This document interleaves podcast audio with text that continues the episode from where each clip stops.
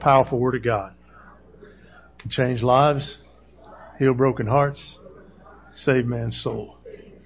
Here's our prayer. Lord Jesus, today, speak to me. In Jesus' name, amen. Lacey, it's good to see you. I saw you through the through the crowd. How are you feeling? Rocky Mountain Rocky Mountain spotted fever? Is that what man? I've only heard of it. I've never met anybody that had it. And you probably don't want to have it ever again. so praise the Lord. So we've got to keep you out of the woods. I don't care what Rodney says. Don't go in the woods with it. Ah, there you go. Unfortunately, that's true. But so glad you're better and uh, able to get here today. Amen. God is good all the time. We'll be in 2 Corinthians chapter 1 verses 3 through 6. So in those Bibles you held up, turn there and hang on to it for that time. We're not going to read them all at once, but we're going to break them down. So uh, stay with me on that. Everything that could go wrong went wrong. Will Smith's character in the movie The Pursuit of Happiness experienced that. He invested his money into buying and selling bone density scanners. One of his $250 scanners was stolen by a hippie and another one by a lunatic and the lack of income took its toll then on Will Smith and his family. His wife was frustrated and she left him on account of the chaotic life that he began to live. That included collecting unnecessary parking tickets, which he was arrested for. At about that same time, he also bumped into a kind man who paved the way for him to have an opportunity to be a broker, only if he could beat 19 others for the job as an intern or in an internship, and so the supervisor of the internship used him for an office boy, and even the CEO stiffed him for some taxi money in an emergency. A series of unfortunate events left him and his five-year-old son homeless. When he sold all his scanners, the IRS impounded his money for unpaid taxes. He was thrown out of his apartment. They began to sleep in the train station overnight, in the restroom one night, until they ran out of money. Every day before 5 p.m., he and his son would line up at a shelter that would only take in a limited number of people each day, and he'd sometimes miss the cut. But when he finally recovered his last scanner from that crazy man, it, it did not work, so he had to donate blood to get the money to replace a default part. Through hard work and determination, he succeeded beyond his dreams and was made a broker. At night in the shelter, he diligently studied for his broker exam, and when he had, when he could not convince a big client to give him a chance, he worked hard on other clients. But the best scene of the whole movie was when he was in a chapel service in the shelter and he listened to the inspiring song that this choir sang, and here's the words to the song. Lord, don't move that mountain. Give me the strength to climb it. Please don't move that stumbling block, but Lord, but lead me, Lord, around it. You ever been mad at God for something that went wrong? A crisis in the world, a crisis in your family, a crisis at your job? George, George Barna is a Christian uh, survey person, takes surveys for Christians. And he conducted a national survey, took a cross section of adults and asked them this question. If you could ask God only one question and you knew He would give you an answer, what would you ask? With the number one answer by those responding was, why is there pain and suffering in this world? How many of you have ever asked that same question? I have. I've raised my hand. I've wondered why. Augustine put it this way, if there is no God, why is there so much good? And if there is a God, why is there so much evil? That question could be asked today. What part does suffering play in our lives? How does one outlive the tragedies and outlast the tragedies of pain and sometimes loss? How can suffering possibly become a friend instead of an enemy? I want to give you three ways. Number one, you've got to be positive, not pessimistic. Got to be positive, not, not, not pessimistic. Let's look at 2 Corinthians 1, verses 3 and 4. Praise be to the God and Father of our Lord Jesus Christ, the Father of compassion and the God of all comfort, who comforts us in all our, what? Troubles. Troubles.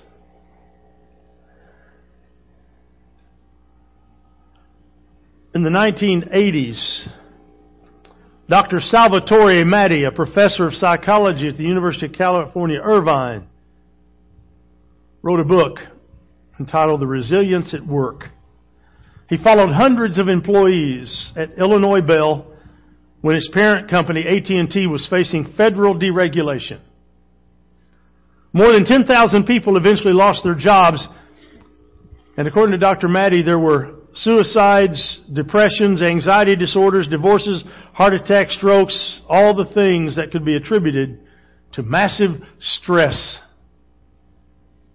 But while about two thirds of the workers in his sample unraveled, the other third thrived. They survived the incident with their health intact and hung onto their jobs or moved on to another company where they quickly climbed up the ranks. And when the researchers went back and reviewed the their first set of interviews, they found that many of these people who had made it through this had, had grown up in stressful family backgrounds. Constant moving, parents getting divorced, but they were more likely to describe change as inevitable. Some of the people who cracked had initially taken a job with Bell rather than IBM because they believed it was safe and didn't want any disruption in their life. Now, I'm not advocating have your families fall apart so you can get better or be stronger. That's not necessarily the case. It's interesting in this study. But Christians do not merely have light at the end of the tunnel because we've got light inside and outside the tunnel. it's not just at the end. It's all around us. There's nothing more encouraging and enduring than to know that the God of our Father and God the Father is, is, is one of compassion and a God of comfort, according to verse 3. Compassion refers to His nature, comfort to His action. You see, you learn that by learning it from your parents. Who is compassion in your family? Mothers are compassionate. Who is comforting in your family? Well, mom's a lot, but that's where you'll find dad. Thunderstorm rises up. Oh my, oh my, oh my. We all cling on to dad because he's supposed to be strong one, right? And when he's over there in the corner shaking like this, you know you're shaking with him, right? No. I learned early on that when a tornado comes, you're supposed to not go into a shelter. You're supposed to go out in the front yard and watch it. I grew up in Wichita Falls, Texas. Why we went outside and watched for it to come, I still to this day don't know. But when one of the weather guys comes on and says, we have a tornado in the Jenks area, I go right outside and start looking for it. And guess where my sons go now when tornado comes to their area? They go right out in the front yard and start looking for it. Bad example. Bad example. Compassion. Comfort. Those are powerful words, aren't they? Powerful words. You and I have a God that feels both, practices both, exercises both in our lives. When turmoil arises, He brings comfort. When we screw up and really mess up, and we come to Him in prayer seeking forgiveness and reconciliation, He brings compassion. Oh, wow. I'm so glad I've got a God like that, aren't you? In the Old Testament, The equivalent for the word compassion and mercy was shown time and time again. It's used of a father's compassion on his children, Psalm 103, a mother's compassion on her on the child that she has born in Isaiah 49. The object of God's compassion in the Bible are his servants in Deuteronomy 32. All that he's made, all of his creation in Psalm 145. His compassion toward Jacob in Isaiah 14. His afflicted ones in Isaiah 49. You see, God knows the fear, the fight, and the fire that's within us. He knows it and responds to it. And the key word in our 2 Corinthians passage is the word comfort. Meeting troubles does not mean God is condemning us. In other words, if we have troubles, it's not because God's condemning us. He's comforting us in our troubles. He doesn't chastise or criticize us, but He calms and consoles us when we are troubled of spirit. One of the greatest things that you can receive and I can receive is the encouragement of a fellow believer. Amen? If I'm struggling, I get somebody to put their arm around me and go, you know, preacher's going to be okay. Oh, I like that. Don't you like that? Oh, I like it. I like it. In fact, the noun for trouble occurs six times in five verses from verses three through seven.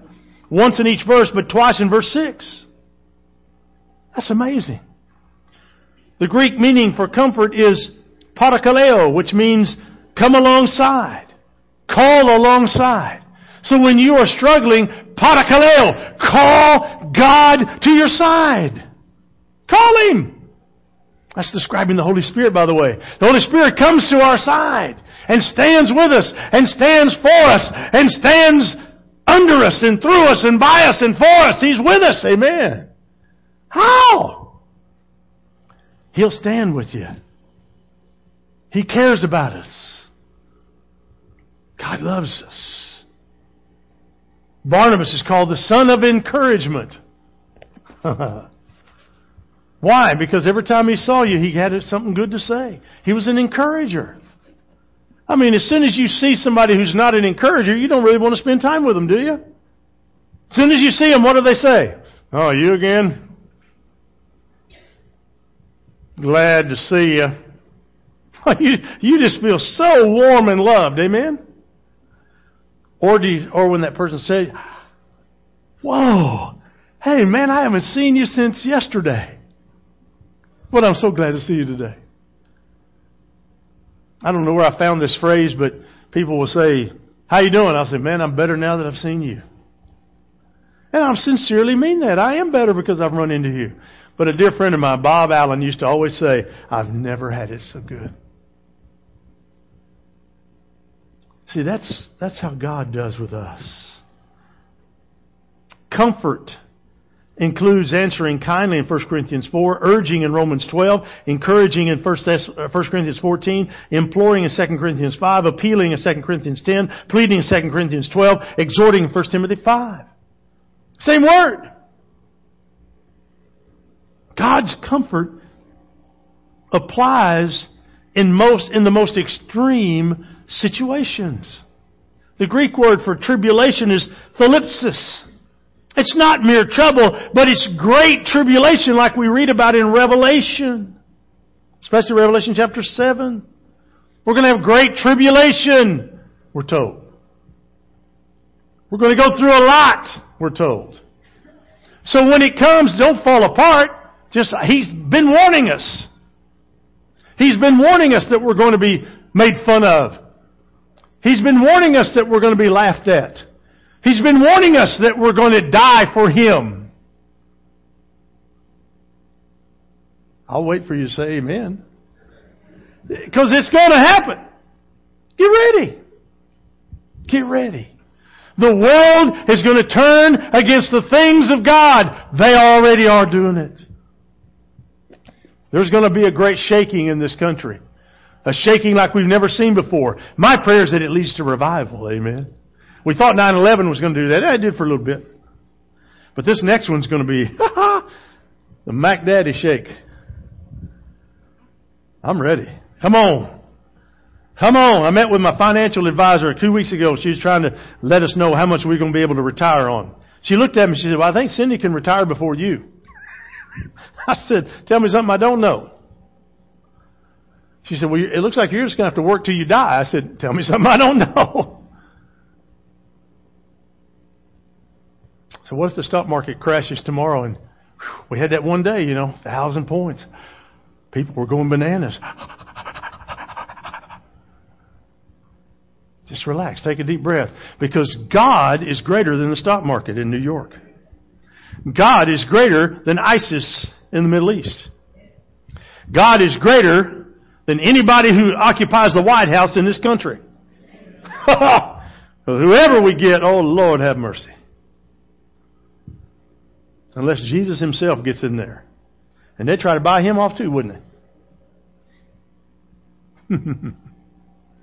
mm. Tribulation. You've got to be positive, not pessimistic. Secondly, you've got to be purposeful and not powerless. Look at verses 4 and 5. So that we can comfort those in any trouble with the comfort of our, we ourselves have received from who? From God. For just as the sufferings of Christ flow over into our lives, so also through Christ our comfort does what? Overflows. What's it mean to overflow? Ever had the toilet get stopped up and overflow? Not a fun trip. We're scrambling. We're looking for plunger, plunger, plunger, plunger. Where'd it go? Honey, where'd you put the plunger? Man, we're doing anything we can to get that toilet to not overflow. Now, when we're, we're eating watermelon, we want watermelon to overflow. There's certain overflowings that are good. Like watermelon. Come on. Root beer float. Come on. Catfish. Come on. Fried taters. Come on. Brussels sprouts. Not so much. Butter brickle ice cream. Come on. You, you got me. You know what I'm talking about. That overflowing is a good thing. Guess what? God's love will overflow. God's grace overflows. His power overflows. And, it, and we're told here His comfort overflows. Store owner was tacking up a sign above his door that read, Puppies for sale. Little boy saw the sign, comes in and asked how much the puppies were. The owner of the store said, oh, anywhere from 30 to $50. Little boy reached in his pocket and pulled out some change. He said, I have $2.37. Can I please look at them? So the store owner smiled and whistled and toward the kennel and out came Lady.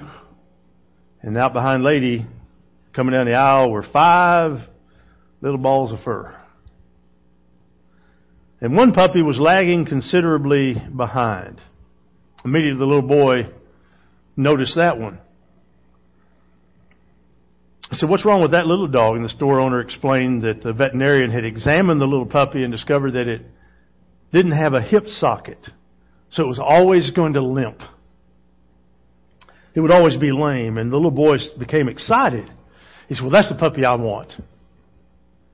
That's the puppy I want. And the store owner said, no, no, no, you don't want to buy that little dog. If you really want him, I'll just give him to you The little boy got upset. He said, he looked straight at the store owner and he pointed his finger and says, I don't want you to give anything to me. That little dog is worth every bit as much as all the other dogs. I'll pay full price. I have $2.37 now, and I'll give you 50 cents a month until I paid, paid him in full. Store owner said, You really don't want to buy that little dog. He's never going to be able to run and jump and play with you like the other puppies. Little boy reached down and rolled up his pant leg and revealed a very badly twisted, crippled leg supported by a big old metal brace. He looked at the store owner and he said, Well, I don't run so well myself. And that little puppy will need somebody who understands. I mean, I mean, how many bad legs you got? You got a God that understands when you're crippled. You got a God that understands when you're hurting. What is life's heaviest burden? And a man who was very lonely answered and said, To have nothing to carry. Troubles are not suffered in vain. With God's help and comfort, we can transform the experience from the trouble to comfort and help others in need. Troubles are the means to embitter us or empower us. to sour us or to strengthen us, to doom us or to direct us. People don't grow if they're perfect, passive, or pessimistic. Christ is our example. He became a man and suffered the worst imaginable trouble or tribulation in history. But his sufferings, are, though shocking, and also were victorious. Besides troubles, Jesus experienced sufferings. In verse 5, that word is pathema, from which we get the word pathos or passion. Pathos is a quality that arouses emotions such as pity and sorrow. Suffering itself is never glorious. Anything but glorious, but out of it can come glory. Out of it can come glory. When we participate in the sufferings of Christ, we will be overjoyed. According to 1 Peter 4. And when we share in the glory to be revealed in 1 Peter 5, he tells us that we'll be partakers and witnesses of his sufferings. So you've got to be positive, not pessimistic. Secondly, you've got to be purposeful, not powerless. And number three, lastly, you've got to be patient and not panicky. Verse 6. 2 Corinthians 1 6. If we are distressed, it is for your comfort and salvation. If we are comforted, it is for your comfort, which produces in you patience and endurance of the same sufferings we suffer. One of the toughest stories I've read in a while is the story of Reverend Silas Chan, who graduated with a PhD in 1987. And his testimony goes something like this 40 years ago, I graduated from Taiwan Seminary. 40 years ago, disabled people in Taiwan were called handicapped for life. And since the age of 19, due to a spinal cord injury, I have been handicapped, depending on a wheelchair for mobility, unable to find a job in most societies. Graduating from seminary due to my church's difficulty, I was forced to find a job in an organization. Graduation is unemployment. How bitter. I had a small tutoring class which I had closed upon being called and attending seminary, and there's no road for me to travel. But the seminary professors showed love. Seeing my situation, they arranged for me to be a secretary at the seminary. But since they already had one, I became the associate secretary to the secretary. Which means what the secretary couldn't finish, or whenever I was needed, work was handed to me. At that time, the seminary professors lived rather far away, and when the typhoons and heavy rains arrived, they would ask me to step in to teach.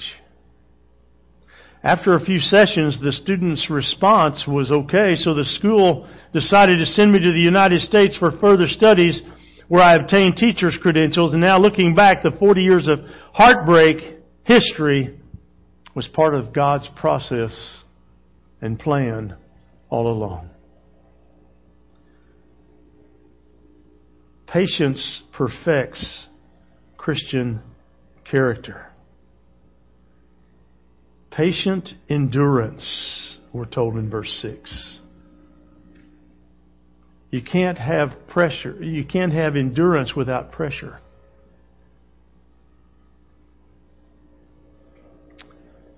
Patience and persistence go hand in hand. But by persevering, according to James chapter 1, the man of God may be mature and complete, lacking nothing. In James chapter 5, in the New Testament word for persevering is synonymous with Job, who was overwhelmed in life. He understood eventually that the Lord is full of compassion and mercy, but he had to learn to trust Him. I've Got a video I want you to watch, and then we'll finish.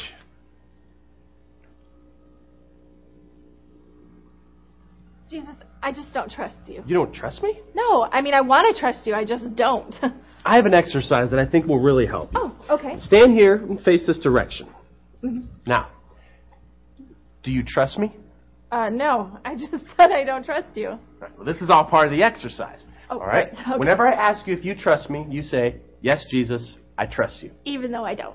It's practice. Okay. So, do you trust me? yes, Jesus, I trust you. Now, fall back. Are you going to catch me? Don't worry about that. Part. Okay, that's the part I'm worried about. You can do this, okay? Just trust me. trust you. Fall back. Okay, well, Jesus, I trust Good. you. Yes, I do trust you. I'm gonna fall Okay. back. Woo! Okay. That's great. Uh, let's try this again. Just face this direction and keep your feet planted. All right? Do you trust me? Yes, Jesus, I trust you. Now, fall back. Okay, I'm gonna do it. All right. I'm really gonna do it. okay. Good.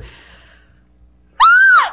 Oh, Jesus, you really caught me! I didn't think you were gonna catch me, but you did! Oh, that was great! that was great! You're ready for level two. Level two, here I Yes. come, baby! Woo! Whoa! Okay, hold it. Oh, you know what? You're too close. You need to move back. Ah, right. okay.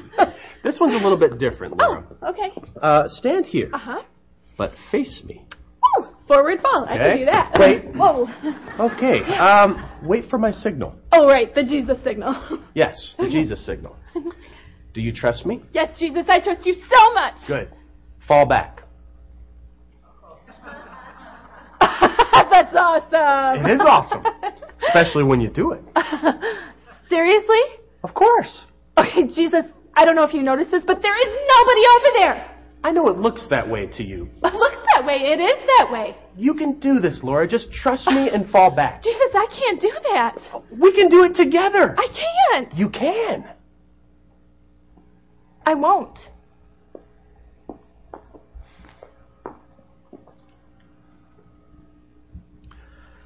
Heavenly Father, I thank you for days that we trust. But most days, you ask us to look you straight in the eye and trust you. And as we look at you, it's easy to be able to trust. We're not feeling well.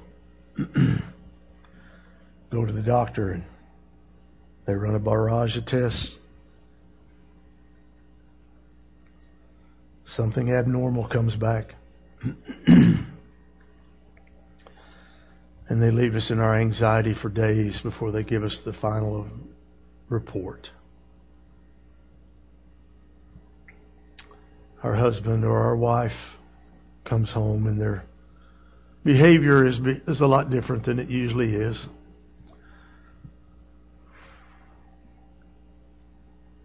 We don't know why. We're even afraid to ask. Our children say they're leaving for the night to go out with some friends.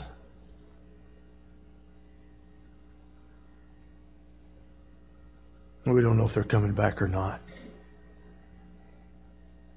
And we get a call from the police. There's been an accident.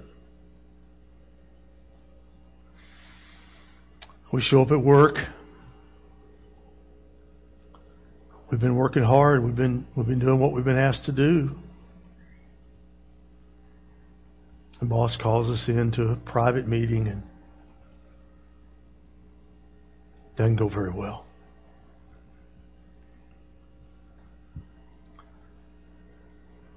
God, we're so much like that girl in that video. It's really easy to trust you when we're looking at you. But even when we're looking at you and you ask us to have faith, to fall backwards, we hesitate. And not only hesitate, we refuse. Because we're so bound up in right now, so bound up in being in control and in charge. And yet, God, all the scenarios that I just mentioned are so totally out of our control.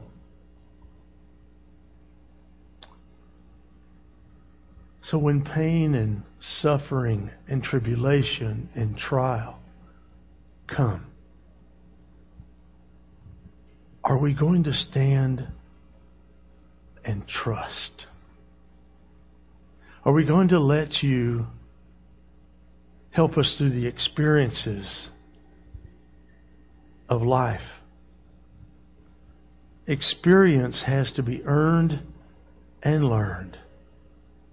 Are we willing to be prepared for troubles, or do we just merely wish to be protected from troubles?